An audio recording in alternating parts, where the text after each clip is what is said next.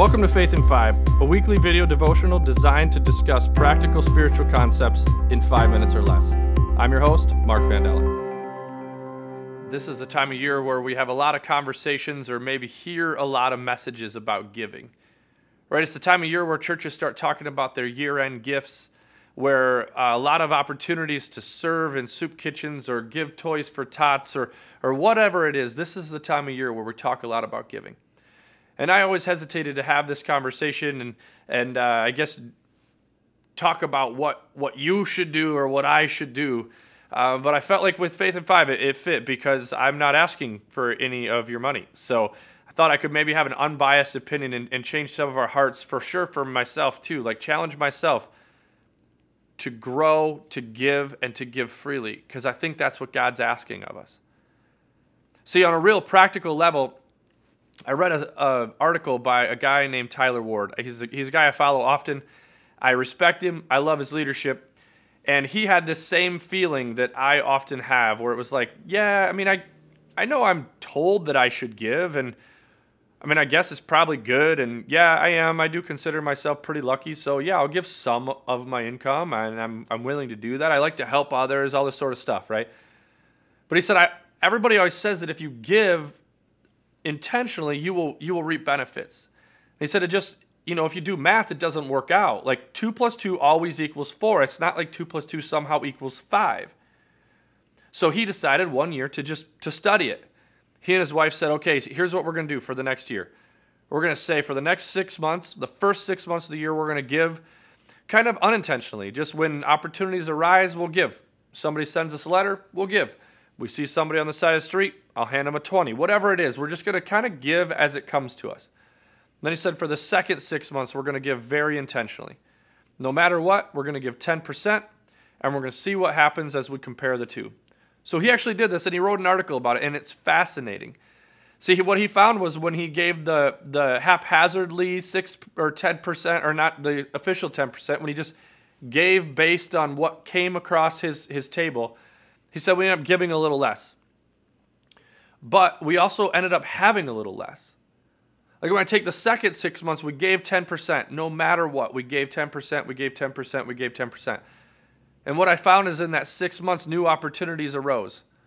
I had I just had more money coming in. I had more things that showed up and and I it was just the weirdest thing that more was available to me. And again, just like I said, it wasn't anything magical or, or mysterious that somehow 2 plus 2 equaled 5. See, Tyler talks about the fact that when, when God talks to us about giving, when he talks to us about money, he's always after our heart. And so Tyler said, you know, when we were giving kind of just as it came, it wasn't very important to us. We weren't thinking about how much we made as much. We weren't th- thinking about how, how much benefit we had and how many blessings we had. But when we knew that we had to give, we were a little bit more aware. We were more intentional about a lot of things. I knew if I had to give here that I had to earn more here. And, and in doing so, just by giving more, more regularly, I was put in front of more opportunities. Again, I can't explain all of it and why it happened that way, but he said, My heart, I think, was changed. I think that's the key. See, Andy Stanley wrote a book called How to Be Rich. Notice it doesn't say how to get rich, it says how to be rich. And I think that's what Tyler Ward's getting at. He's, he's saying, you know, this is this is a matter of the heart. And anytime the Bible talks about giving, it's it's what's in our heart. See in 2 Corinthians 9, 6 through 7, the Bible says, Remember this. A farmer who plants only a few seeds will get a small crop right the first six months of tyler's year when he was just giving kind of here and there it was it wasn't a generous planting so he wasn't going to gain a generous amount back. But it goes on to say that one one who plants a farmer who plants generously will always get a generous crop. We have the opportunity to decide in our hearts before we give what we'll give. So the bible says don't give reluctantly but give don't give out of pressure, give abundantly. For God loves a, a gracious giver. God loves the person who gives cheerfully. See, in, in the How to Be Rich book, Andy gives us some real practical steps to do. So this year and this week, as you begin to give maybe annually for the, the year end gifts, or as you prepare for the next year and what you're going to give. He says three things. He says, one, give make giving a priority. If you're if you're not giving now, add it to the list. Make it something you do and do it first before everything happens. Number two, give a percent. If you're giving nothing now, then increase it a little bit. Give give one or two percent. The goal is to get to 10%. The Bible uses the word tithe, and that means 10%. So give as a percentage, not as a dollar amount. And then lastly, he challenges to be progressive givers.